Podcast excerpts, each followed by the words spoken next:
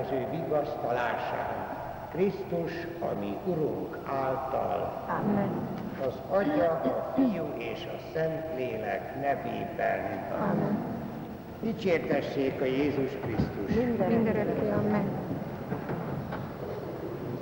Hát elérkeztünk a tíz parancsolatnak a két legutolsó parancsolatához, és ezzel tulajdonképpen számozásban is találkozunk a legősibb zsidó hagyományoknak, a keleti ortodoxiának, az anglikánoknak és a reformátusok egyik részének a számozásával, ők ugyanis az első parancsot két részre osztják, és végig egy számmal előbbre vannak.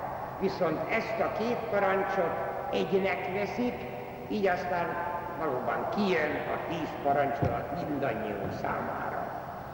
Igaz, becsülettel be kell vallanunk, hogy a sínai szövetség kötés hagyományára visszamenő legősibb mózesi szövegben sem olyan egyszerű szétválasztani a kilencedik meg a tizedik parancsot. Ez Mózes második könyvében pontosan így hangzik. Ne kívánd el fele barátok házát, de földjét, szolgáját, szolgálóját, ökrét, szamarát, és más egyebet sem, ami az övé. Hát a mai szemmel itt azért különböző dolgok föltűnhetnek nekünk, például, hogy hát ebben a figyelmeztetésben egyáltalán nem szerepel a házastárs, feleség vagy a férj.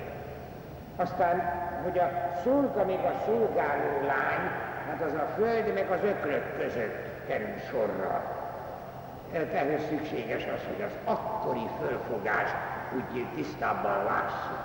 Először is abban az időben a házhoz egészen szorosan hozzátartozott a család. Tehát nem kellett külön megemlíteni a házhoz hozzátartozó családot, most akár a feleséget, akár a férjet, tehát a házastársat. Amikor neki van a házát, abban benne volt a család is. Egy jóval későbbi szöveg, Mózes 5. könyvében aztán hozzá is fűzi, hogy a feleséget. Hát itt is megfigyelhetjük, hogy a, a feleségről van szó, mert az, hogy egy nő, egy zsidó nő másiknak a férjét megkívánja, hát ezt még elképzelni sem lehetett. Hát kiírtották volna, hát ez senki, egyáltalán zsidó nő ezt meg nem merte tenni. Másrészt azt is tudni kell, hogy a zsidó családokban a szolgák és a szolgáló leányok általában az idegen pogány népek közül valók voltak, és hát azokat azért nem egészen fogadták el embernek, azok inkább az állatok meg a leltári tárgyak között szerepeltek. Különben az Ószövetség szellemében lényeges szerint is egy kicsit más fejez ki az a mózesi szöveg, mint amit mi gondolunk. Például a Héber Hamad szót nem lehet egyszerűen lefordítani, hogy kívánni vagy vágyódni. Az annál sokkal többet jelent. Olyan hatalomra jutást, olyan birtokba vevést jelenti. Sőt, azt is kell mondanunk, hogy a Ószövetség alig-alig választotta széjjel a belső vágyat a külső tettektől. Aztán az a ház, hogy a házát ne kívánt el, nem csak azt jelentette, hogy abban benne van a család is, hanem nem volt azonos a mi mai magántulajdon fogalmunkkal. Izrael egy fiának a részesedését jelentette az Isten által Izrael népének megígért, és később valóban neki ajándékozott részecskét a teljel mézzel folyó Kánaánból. Tehát a megígért roppant gazdag föld. A törzsi vagyon, a ház, a család védelme, tehát egészen kifejezetten vallásos jellegű volt, amit Isten az embernek adott a azt ember nem veheti el, de nem is kívánkozhatik rá. Idők folyamán aztán azért változott a helyzet, hogy úgy mondjam, egy kicsit közelebb került a mi fölfogásunkhoz. Ennek igen sok oka volt, azt most nem keressük. Tény az, hogy a két rész azért lassanként, mondjuk a 5., 6., 6., 5., 4. században Krisztus előtt már szétvált, úgyhogy az első rész a feleség elsajátításának, a második rész pedig a másik vagyoni birtokba vételének a szándékára vonatkozott.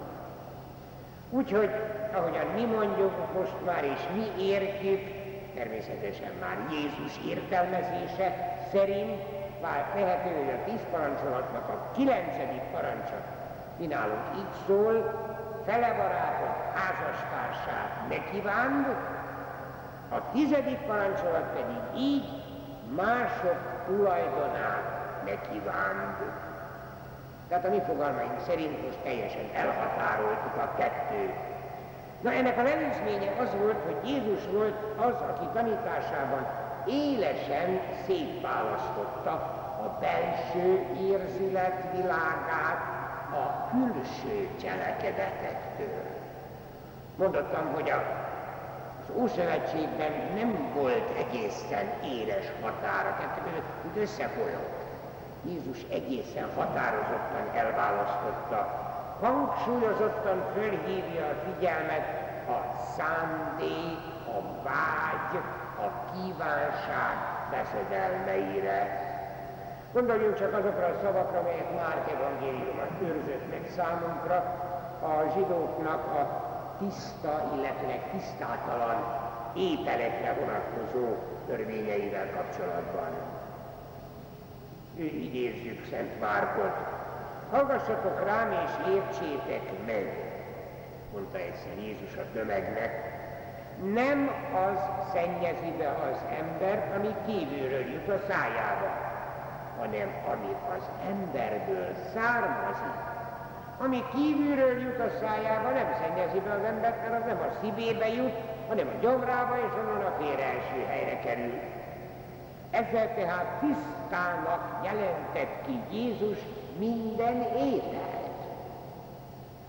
Ami azonban az embertől ered, folytatta Jézus, azt teszi tisztátalanná az ember. A szívből származik ugyanis minden rossz gondolat, minden paráznaság, minden lopás, gyilkosság, házasságtörés, kapzsiság, rossz indulat, gonoszság, kicsapongás, irigység, káromkodás, kevéség, léhasság. Mind ez a gonoszság belülről ered, és tisztátalanná teszi Jézus szerint tehát a gonoszság belopakodik az ember szívében, és onnan a kívánsággal, a vágyjal indítja meg a gonosz tetteket. Ezért mondja a hegyi beszédben, hogy nem csak az védkezik, aki öl, hanem az is, aki haragot tart, vagy utána, vagy istentelennek mondja fele barátját. Nem csak az paráználkodik, aki házasságot tör, hanem az is, aki bűnös kívánsággal asszonyra néz. És ezért mondja, így mondja, ezt fűzi hozzá, ha jobb szemed visz a bűnre, vájt ki, és vesd el magadtól. Inkább egy tagod vesszen el, sem hogy egész tested a pokolra jusson. Ugyanakkor azért azt is figyelembe kell vennünk, hogy Jézus nagyon jól tudta, hogy ugyanúgy a szívből, a bensőből, a lélekből származnak a jóságnak, az áldozatnak, a szeretetnek az indulatai is. Ő tehát nem alapvetően ítél el minden kívánságot, minden vágyat, Jézusnak az egész szemléletmódja hihetetlenül messze van a buddhistáknak, meg a sztoikus filozófusoknak, görögöknél volt egy ilyen filozófiai irány, azoknak a fölfogásától, ami szerint az ember boldogsága a szenvedélyektől teljesen mentes, tehát a szenvedélyeket elnyomó életstílus, megölni a vágyakat, ez a buddhizmusnak és a sztoikus filozófiának az elve, mert nagyon-nagyon messze van az Úr Jézus, ilyesmi szerintem nem lehet eszmény és ideál, igenis vannak nagyon pozitív, nagyon igaz, nagyon szent szenvedélyek, lelkesültségek, vágyódások, kívánságok. Ő csak két veszedelemre figyelmeztet. Egyrészt arra, hogy igaz ugyanaz, hogy az ember mindig saját magának jót kíván. Igen ám, csak hogy a másiknak a házastársa, még a másiknak a vagyona, az az ő számára semmiképpen sem lehet jó, hiszen kárt okoz másnak. Tehát ugyanakkor, amikor ő jónak képzel, ugyanakkor kárt okoz másoknak, tehát ez már nem lehet jó. Ez az egyik. A másik pedig az, hogy a vágy, a kívánság mindig csak a kezdet. És ettől a kezdettől kell óvakodni, mert ez nagyon-nagyon könnyen elfajulhat. Hát gondoljunk csak a kábítószereseknek, a, hihetetlenül fölnövekvő vagy kialakuló vágyok szenvedélyükre. A legkisebb rossz kívánságából, sóvárgásából, irigyléséből nagyon könnyen legszörnyűbb birtokvágy, meg hatalomvágy keletkezhetik, ami aztán mindent elpusztít. Jézus ezt világosan tanította, ezért írhatta János Apostol, a személyes fültanú, olyan félreérthetetlenül, hogy a test kívánsága, a szemek kívánsága és az élet kevéssége nem az atyától való, hanem a bűn világából van és ezért menthetetlenül pusztulásba visz. Na, ezután a kicsit általánosabbnak tűnő bevezetés után lássuk most először a kilencedik parancsolatot. Mit kíván tőlünk, mit tilalmaz nekünk a kilencedik parancsolat, amely így szól, fele barátok házastársá ne kívánd. Hát először is, ami föltűnő, hogy itt nem feleségről van szó. Hát az első legősibb szövegből egyáltalán nem volt, csak a házról volt szó. A későbbi mózesi szövegben ott szerepelt a feleség. Itt nem szerepel a feleség, itt a házastársról van szó. Mert hiszen Jézus szerint nincs különbség a férfinek és a nőnek sem a tettei, sem a kívánságai, sem a vágyai között. Mind a ketten egy lényegűek, egyenrangúan, egyformán érhetik őket külső kísértések, egyformán rendelkezhetnek belső kísérő, kísértő hajlandóságokkal, egyformán is kell mind a kettőjüknek lelkiismeretük szavára hallgatniuk, egyformán kell fáradozniuk, hogy megfékezzék belsejükben a fölébredő kívánságokat. Tehát itt már nem feleségről van szó, nem a családhoz tartozókról van szó, egyszerűen minden házastársról. A másik, amire fölfigyelhetünk, az a következő, hogy a Krisztus kívül hívők házasságának, erről már beszéltünk, két legfőbb jellemzője az egység és a fölbonthatatlanság. Hát ezt, amit láttuk, a hatodik parancsolat védi. A kilencedik parancsolat ezt tulajdonképpen kiegészíti azzal, hogy nem csak a saját házasságunkért vagyunk felelősek, hanem a másik embertársunk házasságáért is, sem az egyik ellen, sem a másik ellen nem szabad védkezni. De mindig a kettőről van szó. Itt a kilencedik parancsnál tulajdonképpen persze nem a vétkes cselekedetekről van szó, hanem az elfogadott és tudatosan dédelgetett gondolatokról, gondolati bűnökről, amelyek még csak kívánságban vagy vágyban élnek ugyan, de a bűnös cselekedeteknek a legközvetlenebb beszéljét készíthetik elő. És tudnivaló, hogy nem csak a cselekedetekkel, hanem ebben még a gondolatokkal, a vágyakkal, a kívánságokkal is lehet súlyos bűn, lehet halálos bűn is elkövetni. Ez most merészen hangzik, de az egyház tanítása szerint ez így igaz.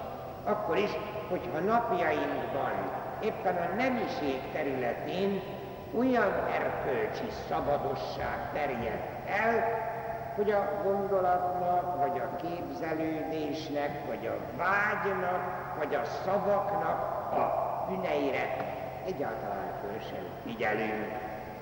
Hát gondoljunk csak a trágár hangú parázna beszédekre, korunknak a levegőjét szinte megmérgezik. Annyira, hogy nem csak hogy szokássá vált már az embereknek egy jó részében a trágár beszédmód, hanem még olyasmiket is hall az ember, hogy őszinteség címén erénynek nyilvánítják. De az irodalmárok is, amikor mocskosan idézik a realitást, idézik a valóságot. Hát hagynák békibe az ilyen mocskos idézeteket. Szóval erényt gyártanak belőle, erényt kovácsolnak képen, teljesen igaztalanul, mert éppen a természetességre való hivatkozással és a belső kegyelem hiányával a gondolati bűnök egészen nagy hatalmukká tudnak fejlődni, hatalmukba tudják keríteni az ember, amiben aztán maga is úgy érezheti, hogy nem is tud kijönni. Hát nagyon sokszor hallja az ember, aki megszokta, mindig így mondják, hogy a munkahelyen szokja meg, én nem tudom, hogy gyerekei hol szokják meg, amik nem járnak a munkahelyre. Pedig nagyon sokszor találkozunk ilyesmivel, mondja, hogy nem tudok leszokni róla. Hát annyira megszoktam már, hogy lehetséges, hogy nem is gondol rá, de hogy mennyit ronthat, ahogyan a munkahelyről aztán családban is, a családban is ugyanúgy beszél, és akkor a gyerekeinek is mindig ronthat rajta. Egyáltalán nem gondolunk manapság már erre. Előfordul például, hogy az egyik házas félnek, most egy kicsit másról beszélünk, az egyik házas félnek valahol a munkahelyén, az utcán, valahol még tetszik. Egy másik férfi, egy másik nő, már másnak a férje, másnak a felesége. Hát ez elvégre nem vagyunk fadarabok. Bármelyikünkkel előfordulhat. Idejében kell tudatosítani, hogy az idegen, az a másé, tehát semmiképpen sem szabad, ez a legelső, ezt nagyon-nagyon figyeljük meg, nagyon-nagyon szépen kérek mindent erre, tanítsuk a fiatalabbakat is. Semmiképpen sem szabad azonnal összehasonlítani az én férjemmel, vagy az én feleségemmel. Azt az illetőt, aki úgy hirtelen megtetszik, mert az már veszedelmes. Mert akkor lassanként ebből a érdeklődésből, ebből a, a kellemes tetszésből aztán igen hirtelen átbillenik egy ellenállhatatlan szerelembe. Mindennél előnyösebb természetesen ilyenkor a találkozási alkalmaknak a teljes elkerülése. Sokat jelenthet az is, hogyha magában a családban megvan, tehát a, szentségi családban megvan az őszinteségnek a légköre, és úgy könnyedén el lehet mondani, hogy hely, már láttam valakit, olyan hirtelenjébe megérintett, ez sokat szokott segíteni, és akkor tulajdonképpen kölcsönösen segítenek már egymásnak a küzdelemben.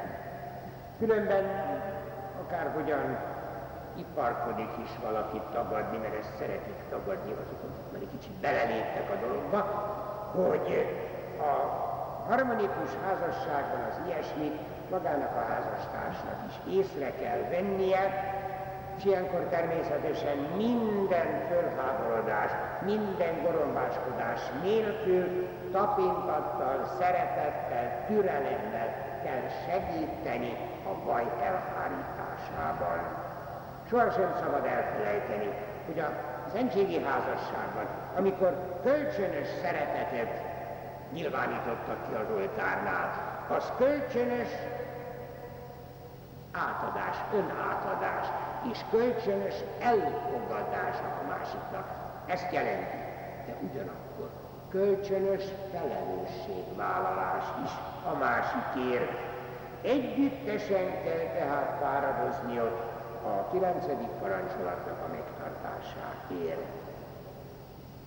A legkevésbé alkalmas, mondjuk meg őszintén, az ilyen esetekben a titkolózás, vagy a tagadás előbb-utóbb belebotlik az ember, de az sem reális, nagyon-nagyon sokszor hall az ember, az az önállítás, hogy én egy ilyen kezdődő vagy mondjuk folytatódó kaland mellett azért ugyanúgy szeretem a házastársamat. Hát ez még átmenetileg sem igaz. Ezzel akarja becsapni magát az ember, de tulajdonképpen nem lehet. Természetesen itt nagyon-nagyon vigyázni kell, hogy élesen különböztessünk két fogalmat. A kísértés fogalmát és a bűnnek a fogalmát. Mert a bűn mindig szabad elhatározásnak az eredménye. Viszont a döntést hozó személy külső és belső kísértéseknek van kitéve.